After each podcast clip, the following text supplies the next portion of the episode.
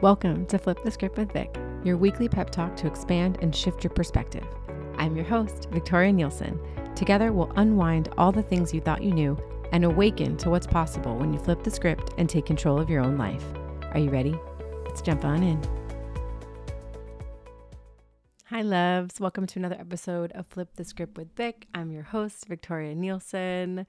We are diving into some of the things that I wish I had known before starting this spiritual journey. And we've talked about spiritual awakenings before on the podcast, but I was just interviewed as a woman in wellness, a woman in wellness for Authority magazine. And they asked me this question. And so I thought it was really potent to be able to dive deeper together on the podcast today because I think you know, you're going through the spiritual awakening, and yes, it's causing all of this questioning of your purpose and who you are and your path in life. And I feel like a lot of pressure is put on this purpose aspect because all of a sudden you're now aware of something so much larger than yourself. And so all of a sudden you really feel like you have to be going after this big nebulous thing, your purpose. What am I here for? Why am I here? What does everything mean? And these are really big questions, right? And I think people get really wrapped up in them when they when they start on the spiritual journey and I know that I did too because it was like, okay, now I need an answer.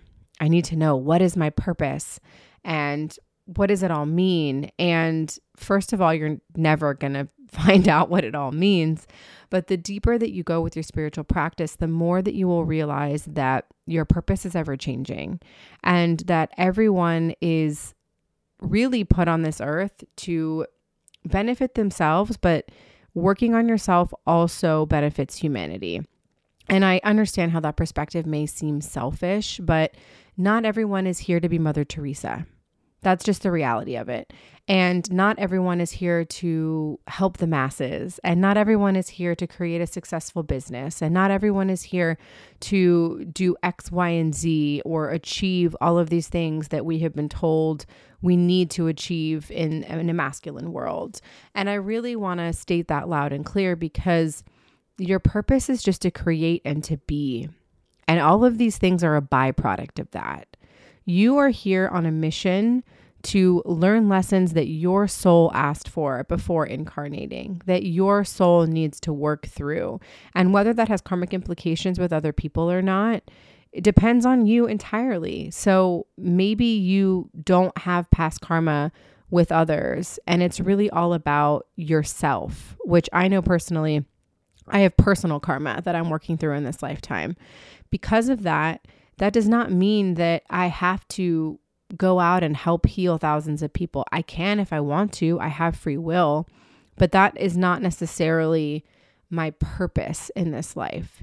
And my Kundalini yoga teacher, Guru Singh, talks a lot about how you find that purpose because it lives within you in your sacrum. Your sacrum is sacred and it carries all of the codes, if you will, that you were born into this world needing to unravel, needing to figure out.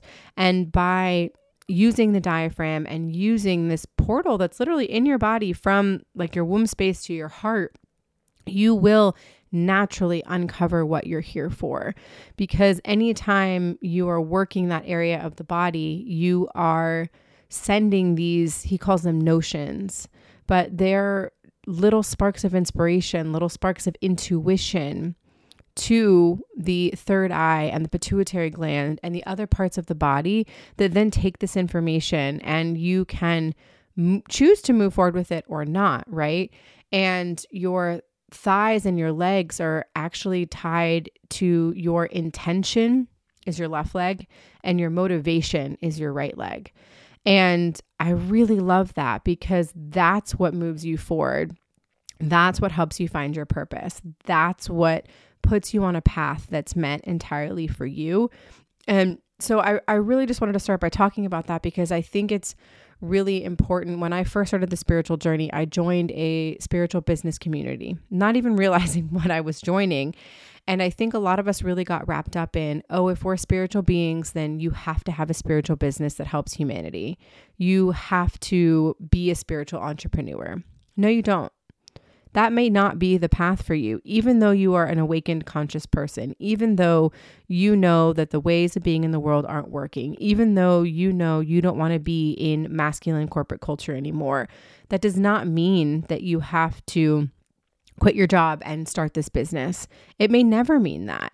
And so I think that's kind of the first thing that I want to share today is that no one really knows what they're doing, right? We're, we're all just winging it and we are all following, hopefully, these nudges of our soul that are leading us in different directions. And so your path may not look like anyone else's. It shouldn't look like anyone else's if it's your path, to be perfectly honest.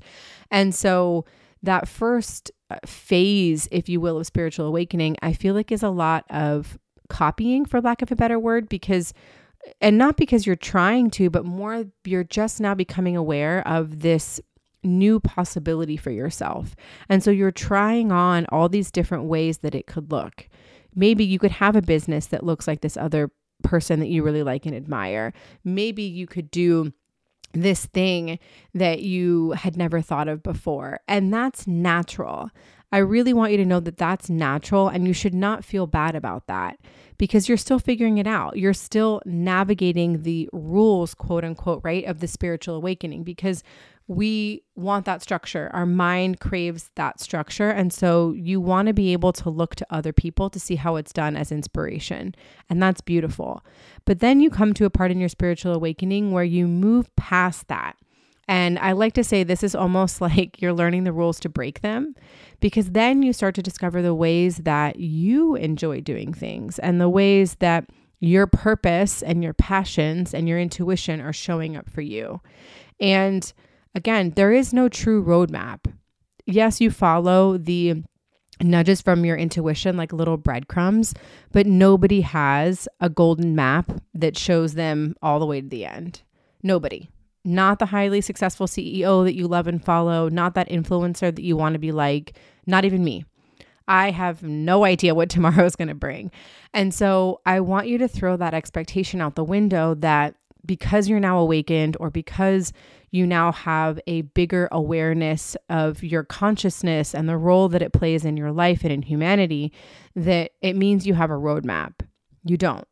And and nobody has that roadmap. So it's okay to be learning along the way. And actually, that's what you should be doing is learning along the way because the second thing that I kind of wish I had known before journeying into the spiritual realm was that my success, quote unquote, is tied to my healing. The deeper that I heal myself, the deeper that I work on myself and my relationship with myself, with my spirituality, with my devotion to who I am, the more quote unquote successful I am in life. And I keep saying quote unquote because obviously everyone has very different versions of success. And even the version of myself that, you know, a few years ago was starting the spiritual awakening, my version of success is very different than the version of success of the Victoria that I am today. Because success to me today is freedom and is a life of ease and is being able to create my own schedule and be there for my children and not be confined to a desk in a nine to five job in the traditional sense. And success is also the happiness of my children and of myself and of my spouse. And it's not so much the physical accolades or 3D accolades of like money and rewards and achievements. And so, you know, when you can be in balance and in harmony with yourself and who you are, and this does not mean you're perfect by any means. It means, though, that you embrace those imperfections, you embrace your humanness. That is what it really means, I think, to have found like success in my healing.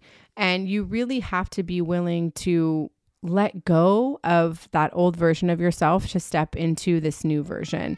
And I will say, I don't believe that I truly knew when I started this journey how many old versions of me would have to die to birth this new version of myself. And it takes courage. I say this all the time. it takes courage to be who you're truly meant to be. And there are so many mental habits and stories and blocks that you have to work through. And that's okay. That's why you're here. It's not meant to be this thing that like you overcome in an instant and then magically you're healed and everything's better.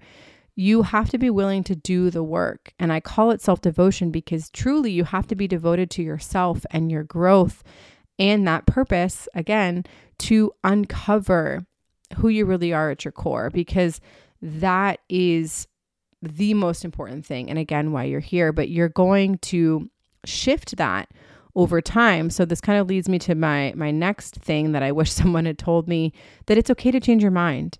That as you're on this trajectory, this healing path, the things that you want for yourself in your life can change and should change from moment to moment, from person to person, from death to rebirth.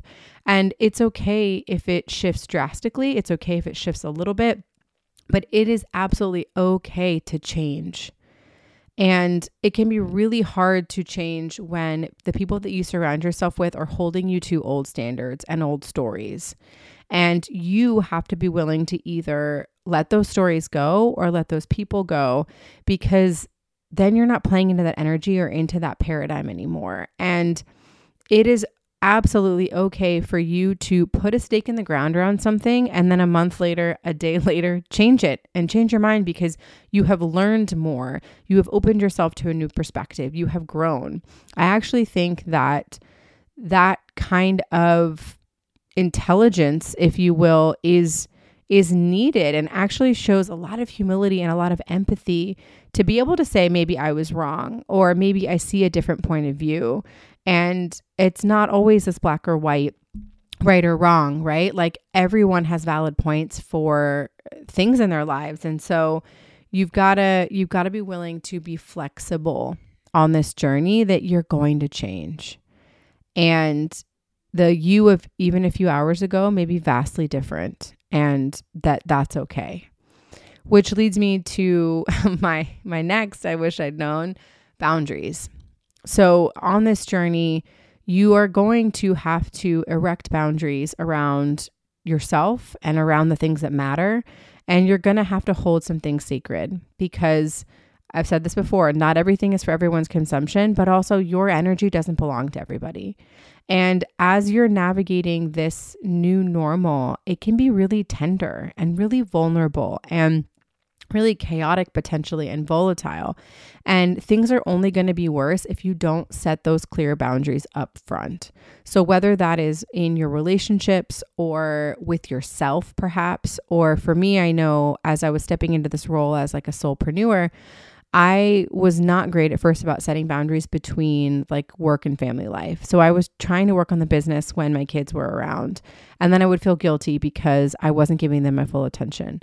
And then I would feel guilty because the business didn't get any attention because the kids got all my attention. And so really setting those boundaries to say like, okay, this is when I'm working on the business and this is when I'm working on myself. This is when I'm being present with my kids was really important to me as I was becoming more awakened and more conscious around how I wanted to move in the world. And that's just a lesson in presence, right? Because so many of us are not present in our everyday lives. We're always looking to escape. But I challenge you if you're always looking to escape, it's because you don't like the life that you've created for yourself. You're trying to escape your life because you don't love it because there are things about it that are not in alignment with who you really are. And your soul knows that. Your soul knows deep down. And so you're avoiding doing the work because you think it's harder than making the change. But I promise you, it's not. It's so much harder to live an unaligned life when you know that you have been called to more. And it is a normal part, I think, of the spiritual path and the spiritual journey to to get to that place of resistance, right? So maybe you've you started the journey and you're so excited and you're emulating all of the people that you look up to around you. And then you start to say, okay, this is the path that I can walk and how exciting I can do this exactly how I want to. And then you hit a plateau and you're like, fuck this. This is hard. I don't want to do this anymore. That is absolutely normal. But you have to work through it because the resistance that you're creating in your life and in your field will not allow you to stay there. It's going to become harder to continue to live in unalignment when you know there's a better way. And so, slowly, little by little, maybe you'll come out of that plateau, you'll come out of that resistance.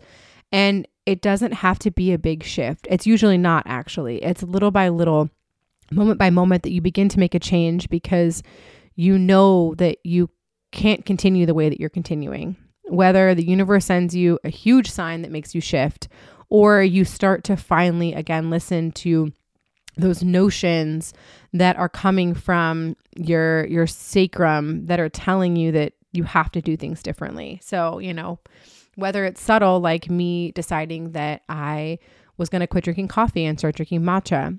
I mean, that doesn't seem like a big deal, right? It still has caffeine in it, but it has been such a profound shift for me because now I can tell when my body is tired. I'm not masking it with caffeine or with with coffee, I should say. Uh, again, matcha still has caffeine, but I'm able to better discern what I'm feeling because I'm not on this like super jacked up wave of of of coffee. Matcha just doesn't feel like that in my body. Matcha feels more nurturing to myself. Um, and then, you know, things start to maybe even out in your life and you finally start to see your outside reality mirroring this uh, internal reality that you're creating yourself, uh, creating for yourself. And then that's when I feel like the magic really starts to happen because then the momentum kicks up because now you can see that the work that you're doing is making a difference.